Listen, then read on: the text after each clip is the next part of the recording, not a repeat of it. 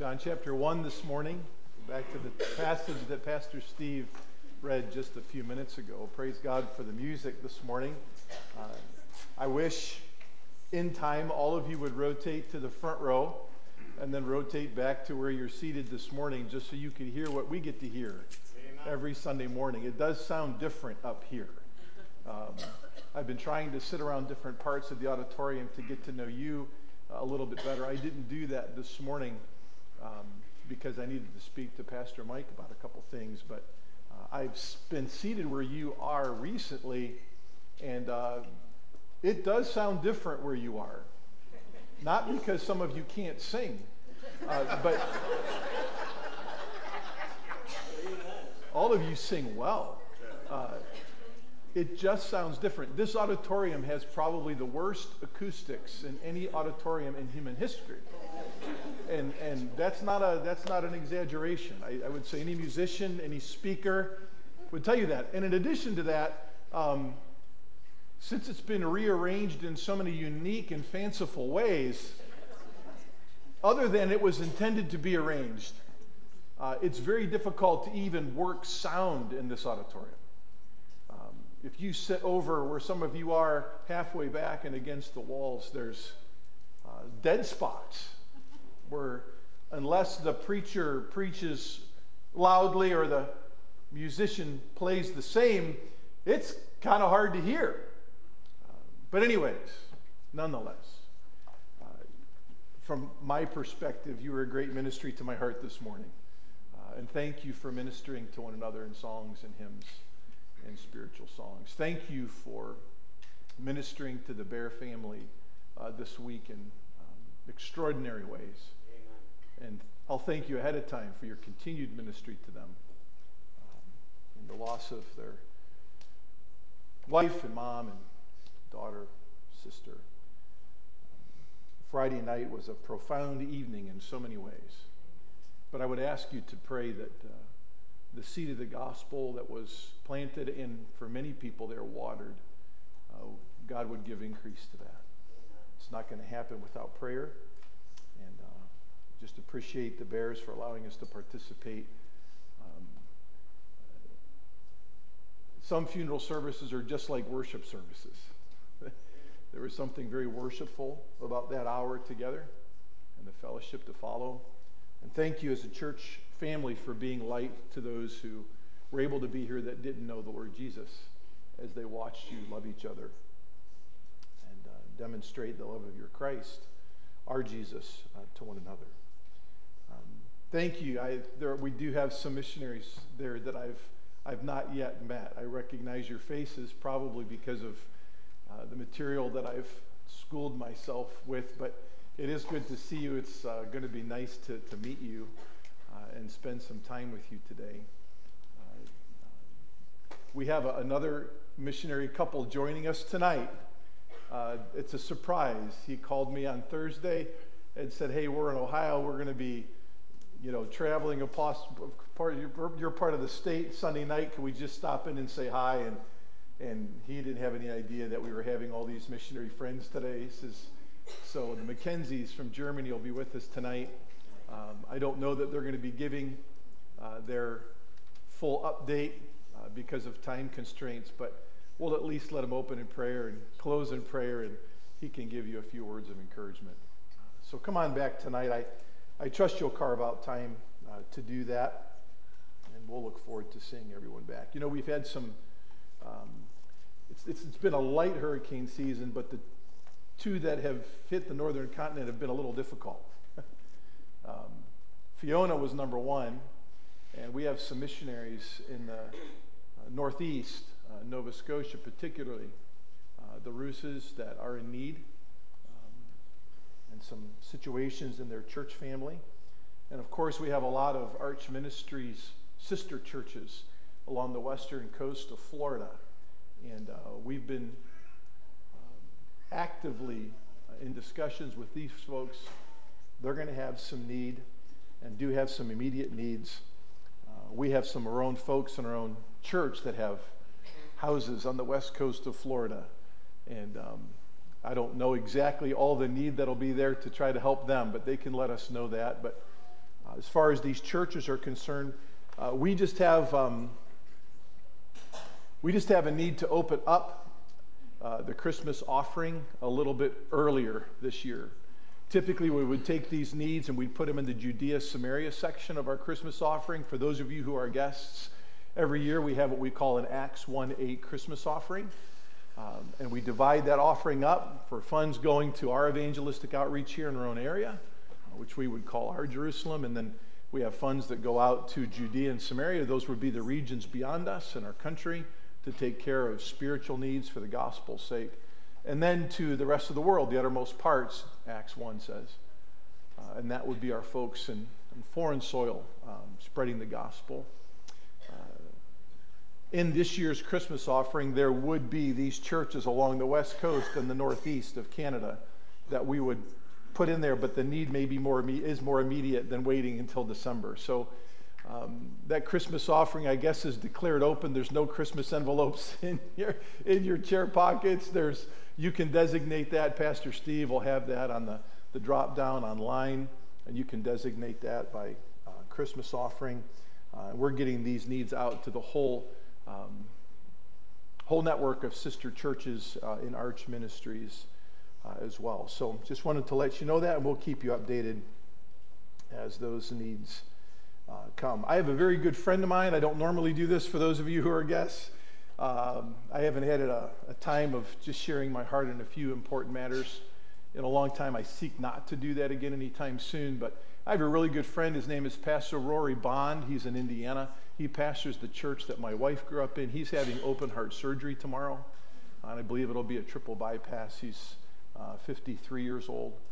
And um, he's been a good friend of mine for over 30 years. And so, if you would be pleased to pray for Rory, his wife, and his family, we would appreciate that. But certainly, uh, also add uh, the, the Huang family. Uh, Karen, again, was in the hospital for a brief time this week and continues to have a few uh, post surgery issues. Thank the Lord, she seems to be doing better. And I know longs to be back in worship, but appreciate your prayer as well. So let's ask the Lord's blessing on the preaching of His Word, and we're going to take this week and next to journey through these verses that Pastor Steve read a few minutes ago, okay? Father, we need your help this morning. Fill us with your Spirit. Govern our, our minds, our thoughts, our meditations. Govern the words that are spoken from your sacred word today. In Christ's name, amen. Pastor Steve really did a masterful job um, preaching the prologue of this book last Sunday morning. I've heard a lot of messages on John chapter 1. I don't think I've heard one quite like that. That's worth you listening to again and again and again. I also appreciate his admonition to do with John what we did with the book of Job, and that was to, to sit down and, and read all the chapters, all the book in one sitting, highlighting the themes and, and sub themes of this book. This morning, we're going to continue with the next portion of this, this particular uh, chapter in this, in this gospel. And this is John's account of the life of John the Baptist. And yes, they are two different people. John is the disciple whom Jesus loved. He's a son of thunder, he's a fisherman. And John the Baptist, well, he's the cousin of Jesus. And he's so much more than that. All four gospel writers tell us of John the Baptist. The synoptics, Matthew, Mark, and Luke, as Pastor Steve explained last week, mainly say identi- identical things about John the Baptist. And you can read those identical things in Matthew chapter 5 and Mark chapter 1 and Luke chapter 3. Gospel writers are like reporters, uh, if you will. You can have someone from three different news sources give you all the details of a story, as they unfolded, as they saw it, but yet you can tell they report on the same event while all write from different perspectives. And such is the case of the gospel writers in relationship to the life of John the Baptist. So the Apostle John just decides to give us one additional aspect. And it has everything to do with his emphasis on reporting on the latter part of Jesus' life and ministry and proving that he is indeed the Son of God. And that believing in him, you would have life through his name. In our introduction to the book of John, we mentioned together that John was the last gospel writer in time fully aware of the previous three gospel writers' information about the Christ. And so he was able to add with wisdom that which he was influenced of the Spirit of God to add in relationship to what he felt to be necessary to be known by people about Christ. And so even the section that Pastor Steve read this morning is exclusive to the Apostle John in relationship to John the Baptist. The first mention of John's theme of the book that we addressed in the introduction of John, John chapter 20 and verse 31, is mentioned first by John the Baptist in our text that was read in verse 34. John the Baptist proclaimed that Jesus, the one in whom the the dove had lit upon his shoulder, representation of the Holy Spirit, was indeed the Son of God. John decides to let us know that these events that he recounts for us happened in just three days. You may have noticed that when Pastor Steve read. And in this short time, unbelief is exposed in a pretty dramatic way. In the three other gospel accounts, John's preaching is direct and strong to be sure. He addresses unbelief as broods of vipers. He would say to them in Matthew's account, and I quote, Do not suppose that you can say to yourselves, We have Abraham for our father, for I say to you that from these stones God is able to raise up children to Abraham. The axe is already laid at the root of the trees. Therefore, every tree that does not bear good fruit is cut down and thrown into the fire. Only saving faith, John says, not faith in our fathers or their traditions, can save you and change you. In our passage today, John addresses for the first time of some 90 times in his gospel unbelief with a name or a title. He calls unbelief the Jews.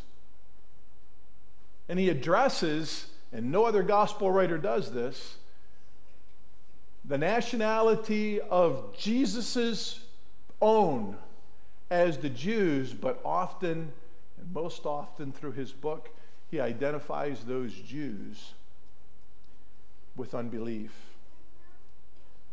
While some in our day would call this racist of the gospel writer to do this, anyone who knows the heart with which John writes and the manner in which John the Baptist preaches, they would know he calls them by their nationality because they are a nation that had almost fully embodied unbelief. He calls them by their nationality for no other reason than that. John felt when he wrote that this account would clarify more exactly the nature of their unbelief and the unbelief of Jesus' own countrymen, especially the leadership of Jewish unbelief, and thereby allowing others to more clearly see Jesus for who he really is and give them an opportunity to believe. Now, Luke's account gives us the, the history of this man named John the Baptist more thoroughly than any other account. Let's not forget that while Luke described for us the human conception of John the Baptist, he's prophetically mentioned first in Isaiah chapter 40 and verse 3, which John the Baptist quotes of himself in the text that was read earlier. He's simply a voice that's calling, Clear the way of the Lord in the wilderness, make smooth in the desert a highway for our God. The Jews knew that there would be a voice before a Savior, and certainly before a king. But their enamorment with a kingly ruler would overshadow their understanding of what they knew to be true about a voice that would proclaim a need for a Savior first. So Luke tells us of the human origin of that voice that would preach to make straight the way of the Lord. Luke tells us that the announcement of his arrival, like Christ, would come by an angelic word. Journey over with me to Luke chapter 1 this morning. And uh, we'll highlight not everything about this text because this is also going to be my Christmas text this year. Specifically, Zechariah's pronouncement, Zechariah's song, Benedictus, if you will, uh, after he is allowed to speak again, will be our text for Christmas. But we know from Luke chapter 1 that Zechariah was a faithful priest in the temple. So that we know that John the Baptist would have Levitical heritage. Both Zechariah and his wife, Elizabeth, were faithful, but they were aged. Luke chapter 1 and verse 6 says they were both righteous in the sight of God, walking blamelessly. In all the commandments and requirements of the Lord, but they had no child because Elizabeth was barren, and they were both advanced in years. So, Gabriel, the text tells us a little bit later, appears to Zechariah after he enters the temple to worship on behalf of the people as the people stood outside to pray. And in the temple, he sees and hears from the angel Gabriel, who commends him for his faithfulness, and then shares that Zechariah's prayers for a child to be born, if he and his wife, would be answered. Now, a lot's going on in Zechariah's head at this particular moment. Yes, he had prayed for a child, but he had resigned himself that that wasn't a possibility anymore because he and his wife were just, they were just old and like things had worn out and they just weren't running like they used to. But God had not forgotten the prayers of his righteous one. Just pause for a moment and think about that. Zechariah had probably stopped praying for that which he once prayed for. But God had not forgotten what he used to pray for. Amen. God can seek to answer any one of your prayers in his timing of his own will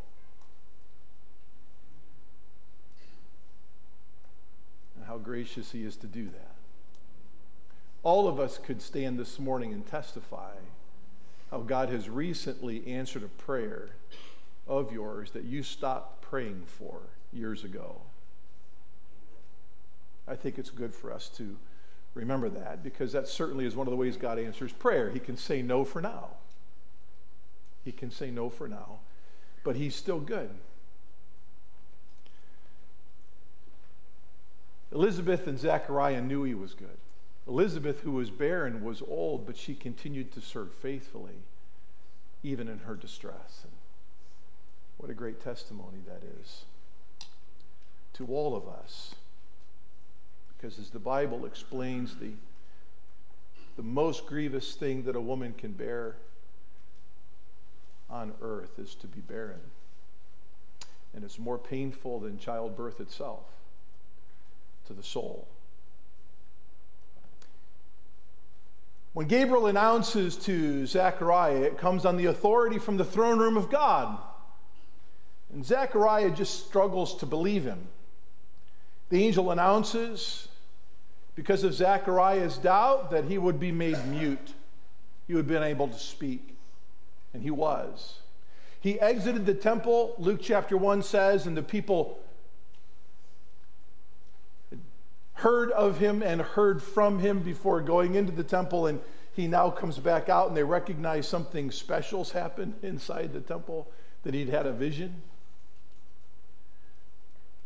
But he couldn't talk.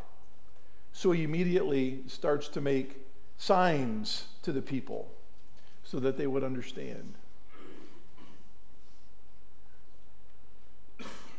Elizabeth goes into seclusion for five months. Then Luke tells of the announcement of Jesus' birth.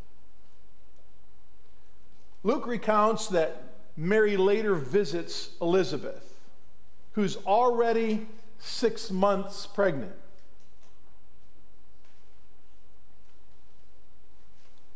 Mary's recently with child. These cousins would be born six months apart. Three months apart, excuse me. That's not good math. You do the math. It's fascinating because of what John says later in the text we'll deal with next week. Because John was born before Jesus, but then he proclaims, There's one coming after me who came before me. And that has everything to do with the timing of their physical birth, because that's a declaration from John of the nature, the eternal nature of who Jesus Christ is. Nonetheless, when Mary visits Elizabeth and, and Mary's announced, which was formal in that custom to have a guest announced to a, to a home, little JB, little John the Baptist jumps, right? Leaps in Elizabeth's tummy. He's already bursting to be the voice that makes straight the path of the Savior. And yes, I had actually JB in my notes. We do that with kids, right? All my kids had uh, nicknames by their initials. I'm not going to tell you what those were, but nonetheless. Later, there's a little discussion on who should name the baby Elizabeth is carrying. Elizabeth insists it should be John because that was what Gabriel said his name would be, and Gabriel was God's messenger. But it was customary, especially in Levitical priestly lines, that if a woman was to have a child that would be a son, that they would be named after their father. So people were confused when they heard the baby's name would be John, and they kind of thought it was absurd. So when they asked Zechariah in time, near the time of John the Baptist's birth, he grabs a slate or a parchment because he's still mute, and he writes, His name will be John.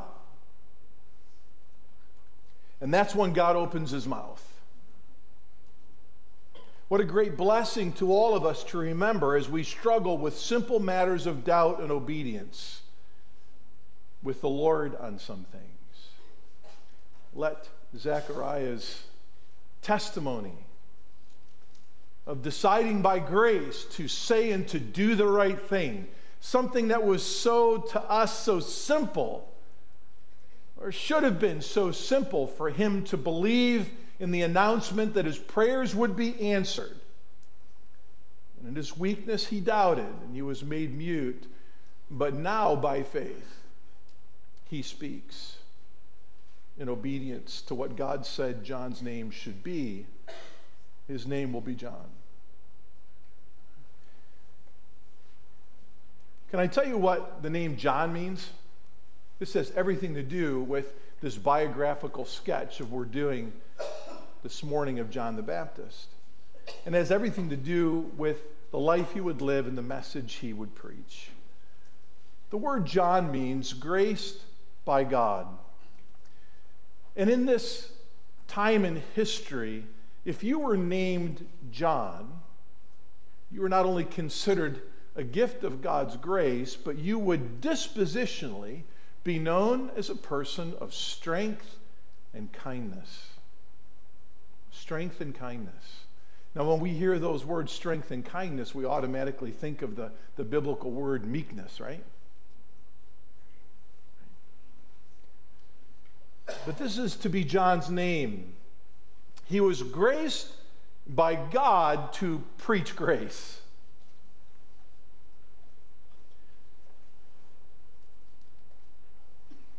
You know, from the announcement of his birth to come, we don't hear much about John the Baptist for 30 years. He's in the wilderness. Other gospel writers tell us he's like Jesus. He's just growing up and, and relatively unknown in the first three decades of their lives. Now, we know that Jesus appears when he's 12 in the temple teaching. But other than that, we don't see him again until he's beginning the third decade of his life. John's living in the wilderness for 30 years. He's, he's eating just two things honey and locusts. That's it.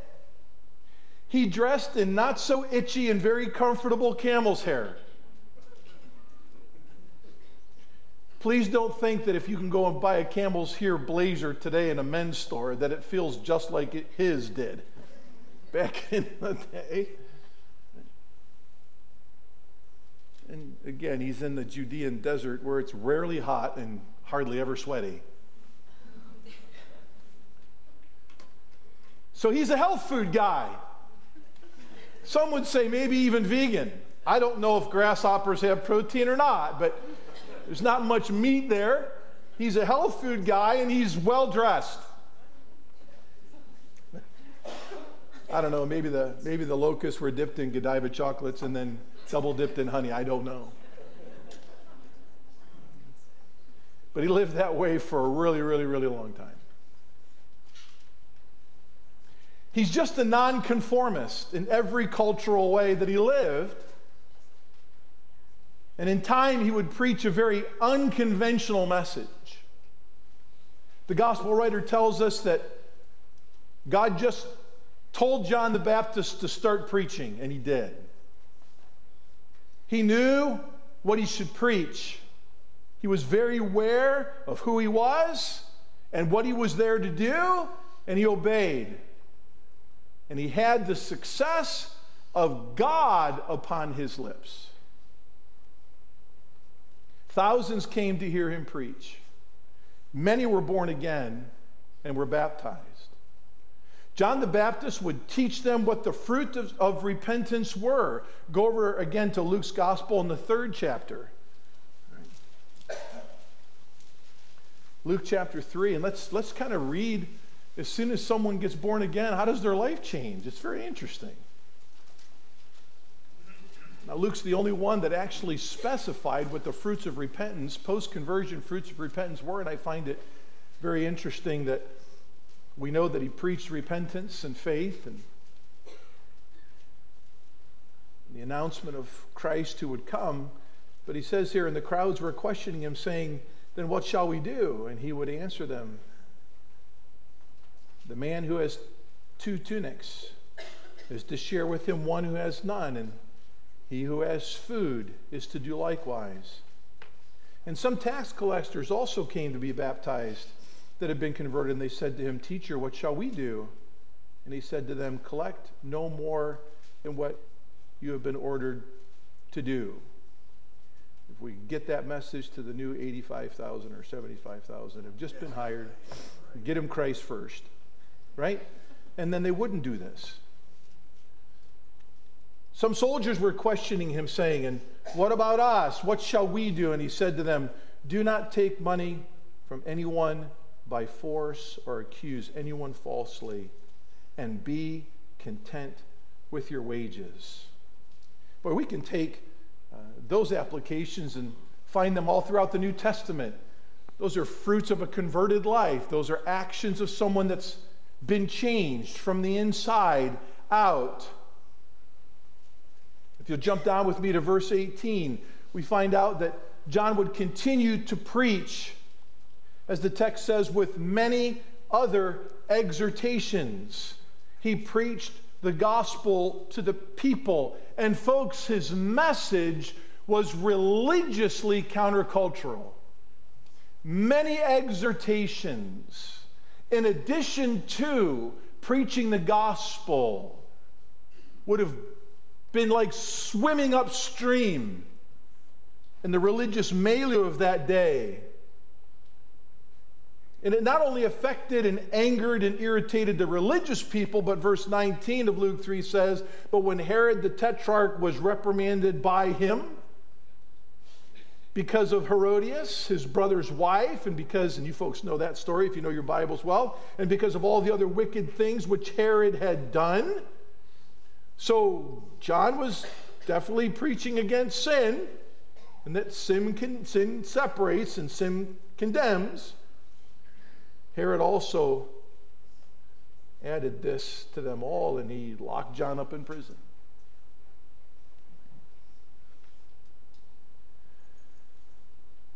And this is why I say that he enjoyed the success that God had for him. Because the end result of the preaching of Christ and the preaching of his word may not always end up in a religious and politically satisfying way for the preacher. But it does not mean it's not God's success. Along the way, John's ministry, many would be saved. But as we mentioned before, and before John was in prison, the Jews, the religious sect, was irritated by John's preaching and success too. And this is where we find John, the gospel writer, stepping in to do his reporting of this particular exclusive time of questioning that the Jews, the unbelieving religious ones, came to ask. And he begins by saying, if you go back to John chapter 1, as we conclude this morning, very, very clearly, this is the testimony of John. This is not John the gospel writer. This is the testimony of John the Baptist. Okay? The gospel writer wants every one of us to know that this is who John the Baptist is, and this is simply what he preached. And this is what he would be known for and nothing else. Simply obeying and following the will of God according to the Word of God as it was given to him. Kind of reminds me of Paul's words in 1 Corinthians chapter 2 when he was defending uh, to the Corinthian believers his initial entrance to them. He said, I came to you preaching nothing else than Jesus Christ and Him crucified. I, I didn't come to you with crafty words of men's wisdom. I didn't come to you with dimmed lights and smoke and mirrors and, and, and, and, and um, ingenuity. I didn't come to you with a program or a platform for religion or politics. I didn't come for any of those reasons, and John the Baptist didn't appear for those reasons either. This is the testimony of John the Baptist. He would be beheaded because he stayed true to that which he was called to do by God Himself.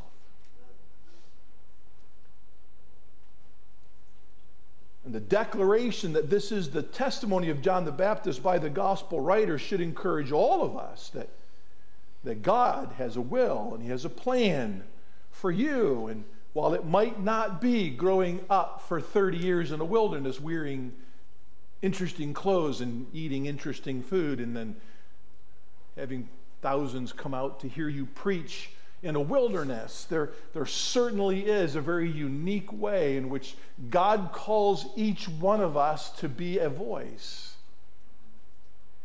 It's Matthew 28 19 and 20, isn't it? You are to go into all the world and make disciples, you are to be a mouthpiece. for Christ.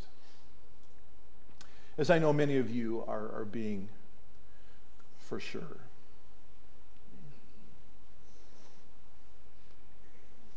So, this is the story that John wants us to remember in relationship to the reporting on the Son of God so that we might believe. And again, John writes of John the Baptist so that unbelief would be exposed, and he writes his whole gospel of Jesus Christ so that religious unbelief would be confronted and know their danger to the hearts and minds of mankind. So, if you were thinking of John the Baptist's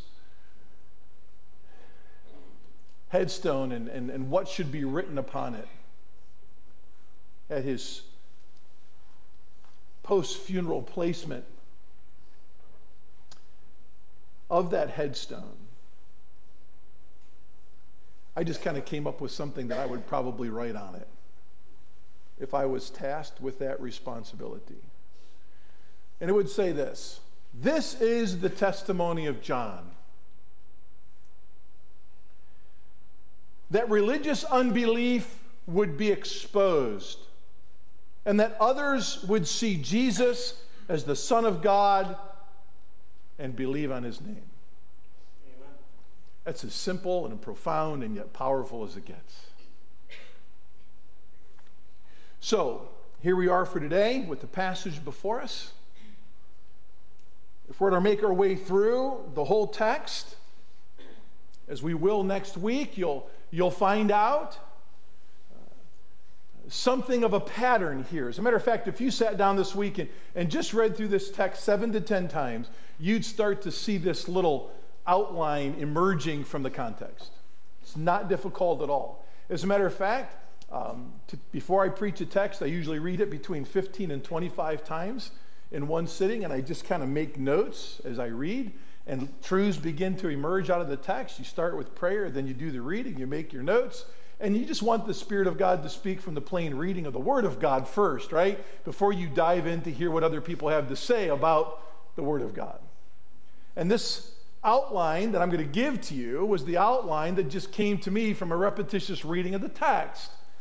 And it's simple. And as a matter of fact, if you open up other books and other authors, or if you listen to other sermons on this context, you'll hear similar structure, which is also encouraging to know that you, there's other people that, uh, God willing, were spirit led and, and saw the same pattern as well. Well, first of all, it's really simple. There's an interrogation. There's an interrogation of John the Baptist going on here. We'll dive into that this morning and conclude the rest of the passage next week, but it's also very, very clear to see here that John's allowed to give an explanation. I mean, he asks, Who are you? Are you him, him, him? And he says, No, no, no. And then they say, Okay, we've got to give an answer to the religious people who sent us. Who are you? And then he's allowed to give an explanation. So there's an interrogation, there's an explanation explanation, and then it's going to be very, very, very easy for us to see that when John speaks towards the end and we see him noticing Christ in the crowd, and that's an interesting thing we'll look at next week, how he exalts him. So there's an exaltation, there's an interrogation, there's an explanation, and then there's an exaltation. And it gets very, very practically how this exaltation is announced, preached, and then how John himself applies it in verses 35 to 37. Because he himself had disciples with him. And he says, You need to stop following me, the lamb's here. You need to follow him. You need to follow him. So, we'll mention a little bit this morning of this interrogation. And maybe if you read this text multiple times, as you maybe already have, you've underlined these already. There's a series of questions that are asked here of John the Baptist. And they start in verse 19. When the Jews sent him, sent to him priests and Levites from Jerusalem to ask him, so they're coming with authority from the home office, right? From headquarters, religious headquarters. Who are you? Who are you? And then John answers them. But it's interesting that they ask him this question twice. This question bookends other questions. In both general asks, if I can say that, the first and the last ask, Who are you? John immediately tells him who he's not. He doesn't answer affirmatively, he answers passively. I am not the Christ, because he knew it was a very messianic, heightened tensions of that day of people looking for a king. They wanted who was going to give birth to the king. Remember the story of Mary? When's the king going to come? So, for whatever reasons, there's heightened expectations now that a king would come and and he wants to let them know, I'm not the king. It's interesting, he doesn't say, I'm not Jesus. Says, I'm not, he doesn't say, I'm not the Lord. What does he say in the text? I am not the Christ. He uses the messianic kingly name for Jesus. So, right off the bat, John, the gospel writer, wants us to know that the testimony of John the Baptist was is that there is not a king coming first. For those of you that want the king, because you need a savior before you need a ruler. I'm not the Christ. So immediately he he tears into the, to the intellect and he tears into the conscientiousness of religious ones and, and he dethrones this idea that the throngs that are coming out to hear him preach in the wilderness and the success that he is enjoying, so to speak, would only be the success of someone who's quite kingly. And John the Baptist is saying, Nope, I'm not dressed like a king. I don't eat like a king. And I don't have a message or a platform politically or religiously of a king. I'm not a king. I'm not the Christ. Verse 21, they ask him, What then? Are, are you Elijah? The Jews believed as they had been taught. It had been written in Scripture that Elijah would return in bodily fashion before the king would arrive. And they're still on this kingly mindset. And he goes, No, I already told you I'm not the Christ. Jesus isn't here to set up his kingdom on earth because his kingdom is a literal kingdom. It does take a literal king, but also takes a literal people, and it takes a literal geography. And this little area of Palestine's not his geography alone, it's going to be the geography of the whole world. so, no, I'm not Elijah. I'm not here to be the precursor of the king that would come. And actually, we know from this text and other texts that John the Baptist is actually much more significant than Elijah would ever be. As a matter of fact, Jesus speaks more highly of John the Baptist's prophetic ministry than any other prophet in history. And I could certainly say that he probably was the last prophet, the last finite prophet that the Jews would know, declaring the exclusive message of the gospel.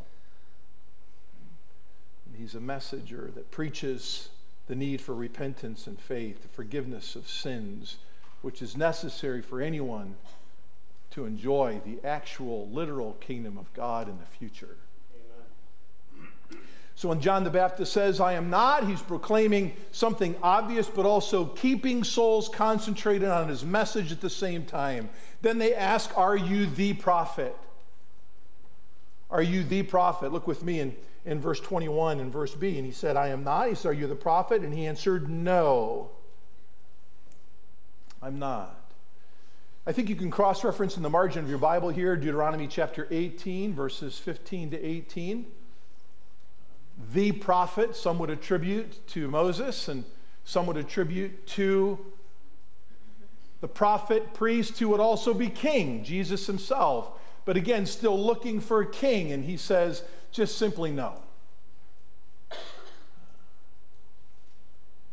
So he answers who he's not passively, and then he actively answers no. Do they ask him who he is? And so the religious, now exasperated ones ask him in verse 22 Who in the world are you, man? All right, let's get real. We got a report to write. We got to take it back to the religious leaders. It's not good in the home office. Like, no one's serving each other coffee anymore. Everyone's angry at everybody. Everyone's wondering why our marketing plan hasn't worked. Everyone wonders why all the hits on our website and Facebook aren't getting likes or hits. Like we're losing popularity here, man. It's all going out to you in the wilderness. And dude, you're not even giving out free bottles of water to get people to come hear you preach. I got to have an answer. Who are you? Who are you? What do you say? Listen to this. What do you say about yourself.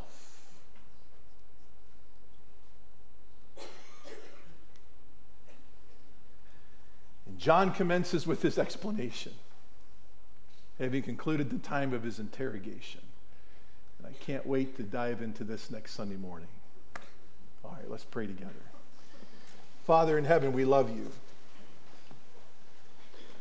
We're so thankful to be able to study the testimony of your faithful preacher.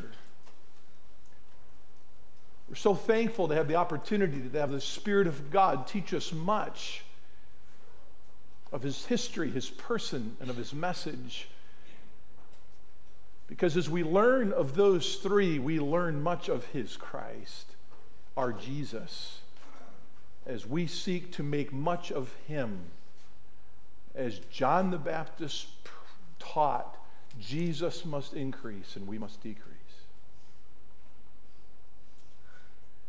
I pray, Lord, as we go with these words preached this morning, that as we wake up tomorrow morning,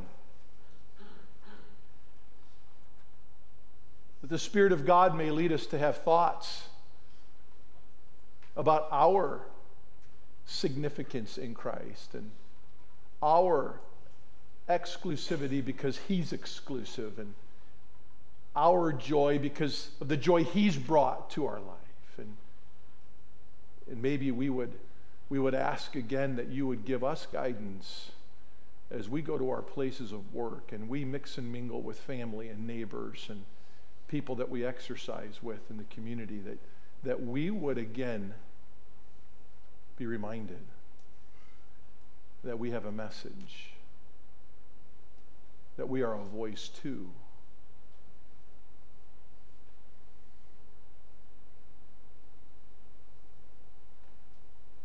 Lord, that this week you would use us unto gospel ends.